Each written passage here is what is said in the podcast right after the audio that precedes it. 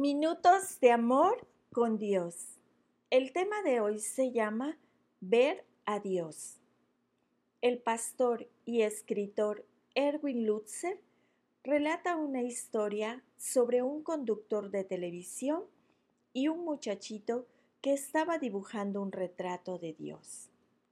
Enojado, el conductor dijo, No puedes hacer eso, porque nadie sabe cómo es Dios. Lo sabrán cuando termine, afirmó el muchacho. Quizás nosotros nos preguntemos, ¿cómo es Dios? ¿Es bueno? ¿Le importamos? La sencilla respuesta a estas preguntas es la que Jesús le explicó a Felipe cuando pidió, Señor, muéstranos al Padre. El Señor dijo, Tanto tiempo hace estoy con vosotros y no me has conocido, Felipe? El que me ha visto a mí, ha visto al Padre.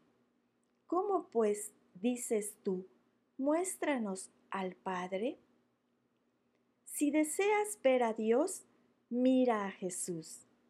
Pablo declaró, el Hijo es la imagen del Dios invisible. Te recomiendo que leas los cuatro evangelios en el Nuevo Testamento, Mateo, Marcos, Lucas y Juan. Medita en lo que Jesús hizo bien y dijo, y dibuja tu propia imagen que tengas de Dios a medida que avances en leer.